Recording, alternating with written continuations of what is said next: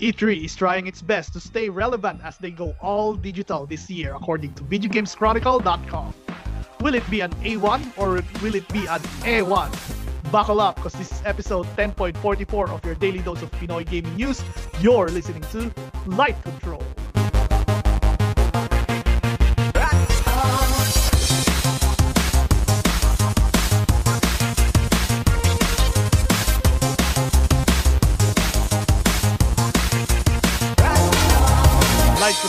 Number one video game podcast in the Philippines, is brought to you by ECPC.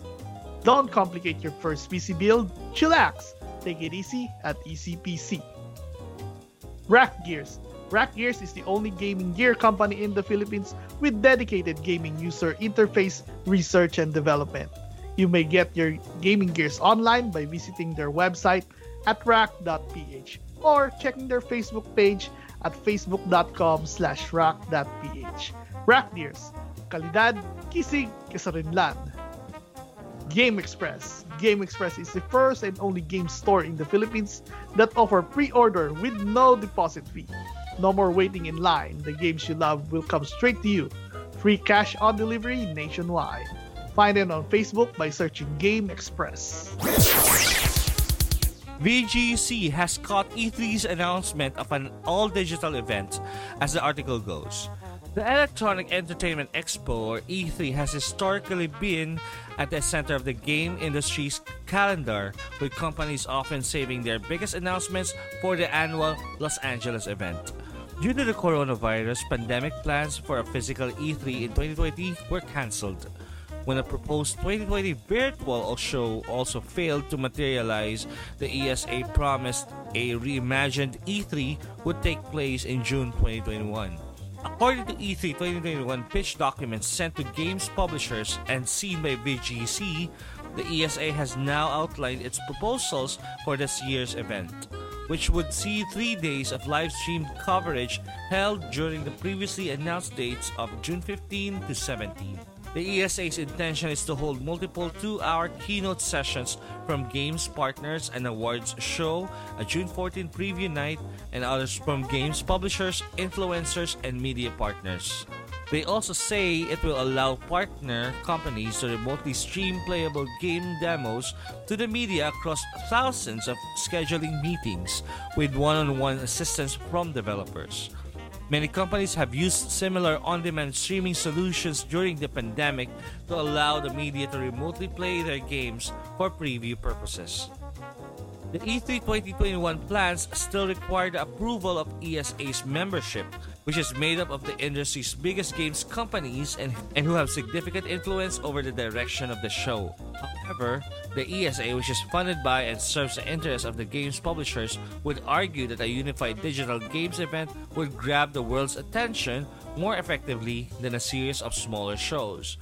While the body has not officially canceled plans for a physical E3 event, it's understood that the digital show is now the focus for E E3 2021 due to ongoing restrictions around the coronavirus pandemic. Alam nyo, every year, hindi talaga pumapalya. Lagi ako nag-cover ng E3. Like, since since 2016. Actually, 2015 din. Kaso na late na ako. Medyo na late ako ng mga isang buwan. Pero 2016, nag, ano, nag-cover ako ng live. So, kayo guys, ah kailan kayo nag-umpisa mag-cover ng E3? Hindi naman cover pero nanonood, lang, pala. Oo, Oo. yun naman. No, Okay no, naman, nakakasunod lang. okay Nakakasunod. naman yung cover. Pero live, oh, live. Siguro mga 2017 naman ako. Oo. 2017 or 2018 yan, mga live. Pinapanood yan. Inaabangan. ah, 18 years old? 2018. 2018. Ah, 2018 ka lang, 28 Oh, years 18. old. Okay. So, yung Wala 18 ka. Nung 18 years old ka pa, wala pang E3 nun ah. Joke. Meron na yata pero hindi lang siya ano hindi pa siguro sikat sa atin kasi wala pang YouTube, wala pang cable, ganun. Hindi, inaalala ko nung 20 years old ako, that'll be around 20, 2003. Meron na nga E3 ng time na yan, tama. So, yun nga, ah, usually nakita ko lang yung E3 dati nung bata ako. Sa ano yun? Sa, um, yung sa Spike TV yata. So, Oh, yeah, yeah. Mm. Spike TV kasi ako, madalas kami niyan sa Spike TV dati. Oo, pinapanood ko siya. Tapos sabi ko, ba't ang gugulo nila? Ang dami nang ina-announce. Parang ganun. So, a- ano siya, mukhang masaya siya kasi doon ina-announce yung mga Assassin's Creed. Doon ko na narinig yung Assassin's Creed actually. So, Yes.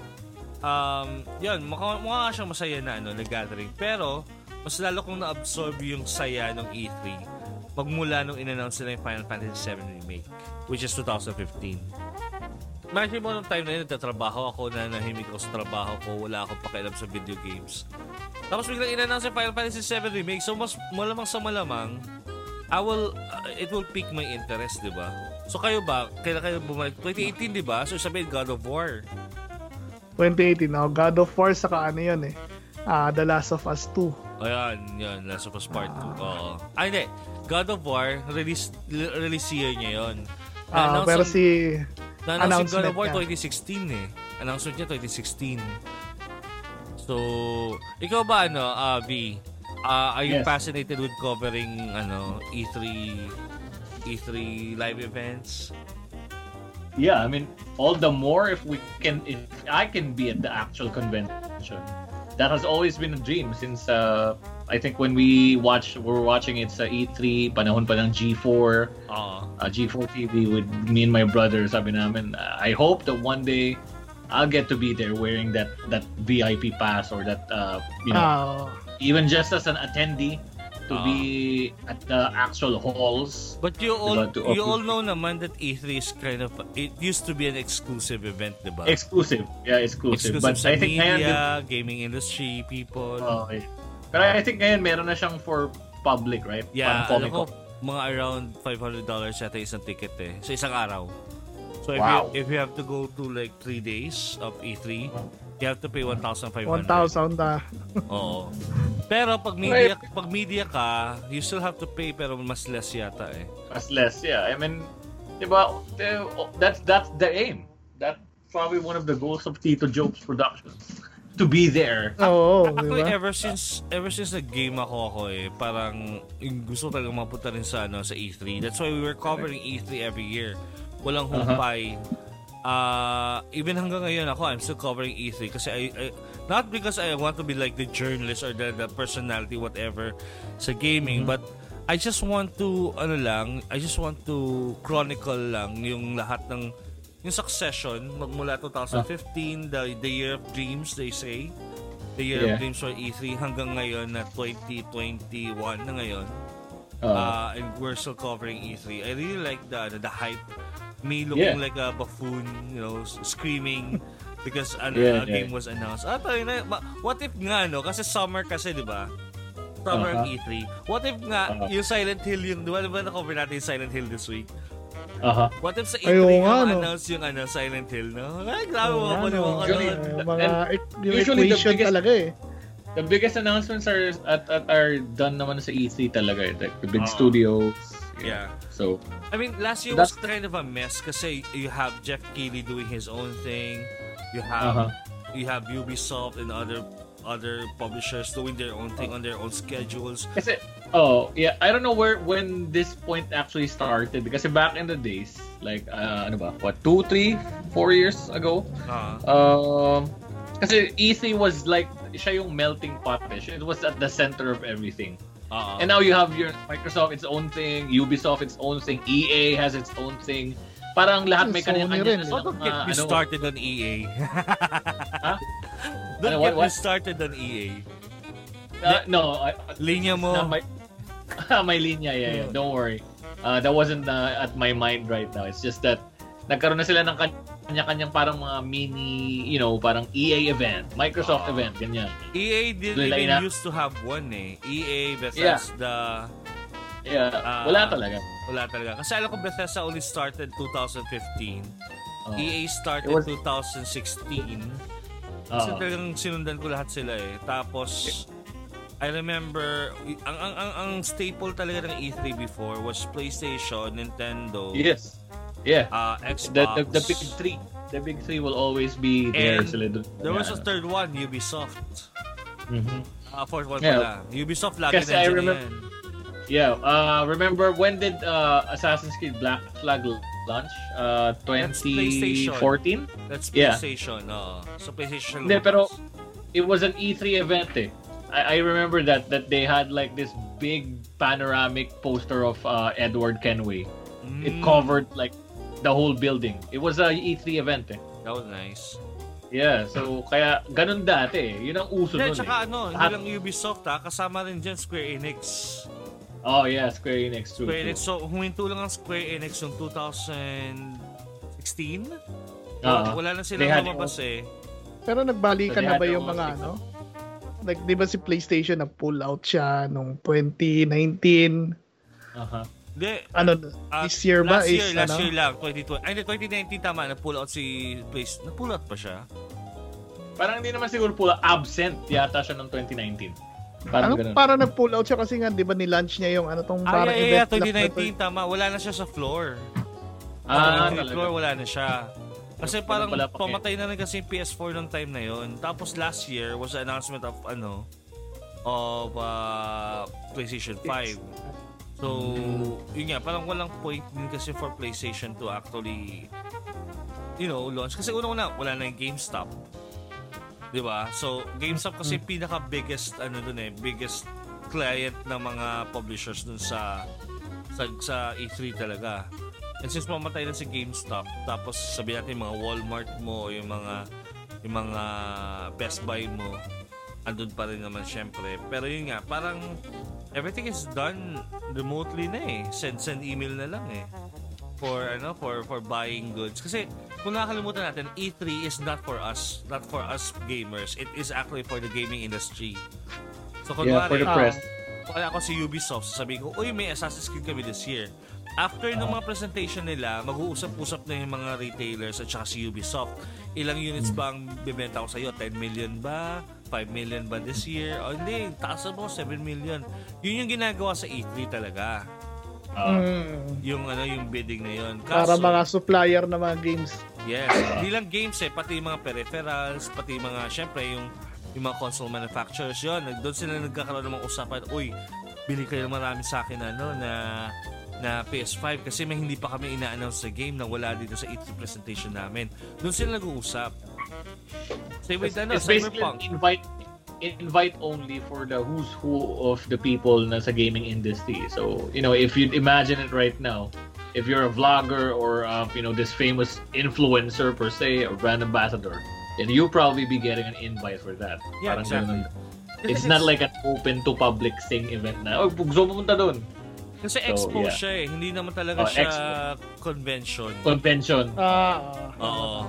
Hindi siya Like si katulad- Comic Con. Comic Con. Mm, exactly. Hindi siya katulad ng Comic Con, hindi siya katulad ng ano, ano yung sa Anaheim? Nakalimutan ko yung sa Anaheim eh. May convention din dun eh. San So- Diego Comic San Diego, ayan, San Diego Comic Con, meron kang ah, BlizzCon, mga ganun. Ah, Comic Oh, Con BlizzCon. yata sa Anaheim. Comic Con. yeah, yeah. Anyway. Ayan, di ko, di ko, di ko maalala eh. Basta meron sa Anaheim din eh. Pero ayun, anyway. So, yun yung ano, yun yung difference sa ng E3 dati. Pero kasi they're trying to like add in yung mga fans dun sa E3. Pero kasi, ano gagawin ng mga fans sa E3, di ba? Parang lalo lang, lalo lang lala, lalawak yung mga pila. Di ba kasi nakapila na yung mga tao dun sa ano eh, dun sa mga booth ng mga publishers tsaka ng mga game mga manufacturers eh, gaming peripheral manufacturers. Um, medyo ano kasi, medyo sana gawin nila ulit na parang media lang. Kasi pag ginawa nilang fan event yon yun yung Gamescom sa Germany. Oh, yeah. So that's what Gamescom is for. Yes, that's Well, what Gamescom is for talaga. Di, this year naman is ano, eh, online lang naman sila Online. ngayon eh. Oo. Sana ba- ibalik nila yung media lang kasi um, na, na, naalala ko kasi nahihirapan si IGN mag-cover or even yung mga ano independent na ano na content creators nahihirapan silang i-cover yung E3 kasi nga yung sa pila so hindi natin Mm. ang hirap pakita yung mga demos ang hirap pakita yung mga ano ganito O saka may mga booth yung ano doon, di ba, developer na pwede mong laruin yung ano nila, yung mga announce nilang game. Yeah. Eh, ano nga eh, ang maganda rin actually na may E3 kasi at least isang lugar o isang timeline na lang siya. 3 days lang, makover mo na yung mga announcements. Kesa yung part na yung nangyari last year na talagang ano, hiwa-hiwalay. Kasi hindi mo alam kung, Yeah. kung, kung, kung cover mo ba o hindi. Like for example, last year, um, when uh, EA announced their EA Play ano, conference, it didn't cover it. Kasi wala naman silang bagong game eh, na ipapakita eh. Sinabi na nila beforehand, wala silang game na ipapakita na bago. So why would I cover it? Diba? Parang walang point. Dapat magdadaldalan lang kayo doon, diba? So, yun yung ayaw ko. Yung Ubisoft, medyo okay pa, worthy pa, kasi maganda naman yung presentation. Pero hindi ko rin siya kinover. Um, I can't remember bakit, ano yung logic ko doon. Pero kasi sabi rin nila, wala, wala silang game na bago na i-announce doon. Ang kinover ko lang talaga last year was yung lahat ng Xbox at saka lahat ng PlayStation coverages. So yun lang. Hindi, pero yun nga, at least tayo, kung talagang June, ano to? June 14 to 17 talaga tong ano na to, tong event na to this year. Game ba kayo na, no? Na come over dyan? Oo, Of course.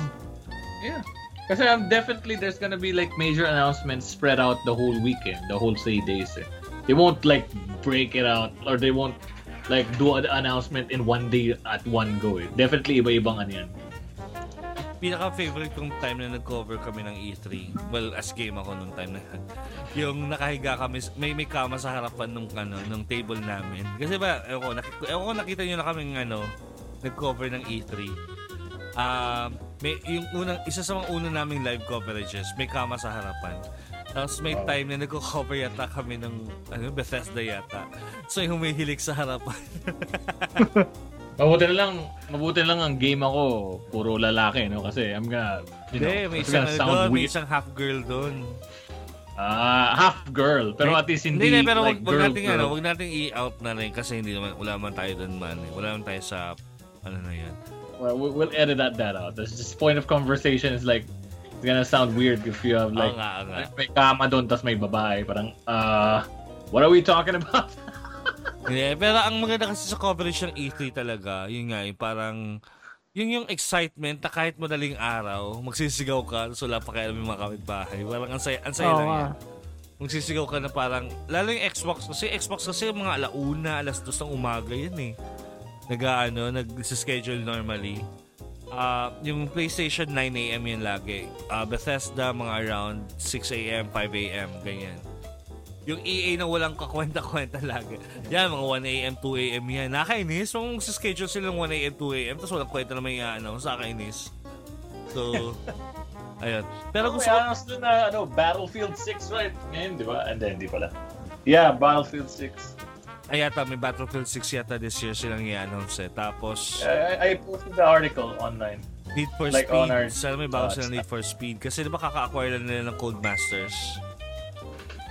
Oh, yeah. Oh, I would Definitely, they're, they're gonna want to capitalize on it. Yeah. Okay, bagong Dirt. Dirt game, ganun.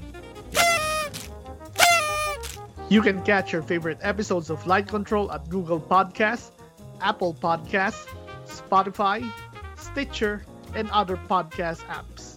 Just search Hype Control and download your episodes every day.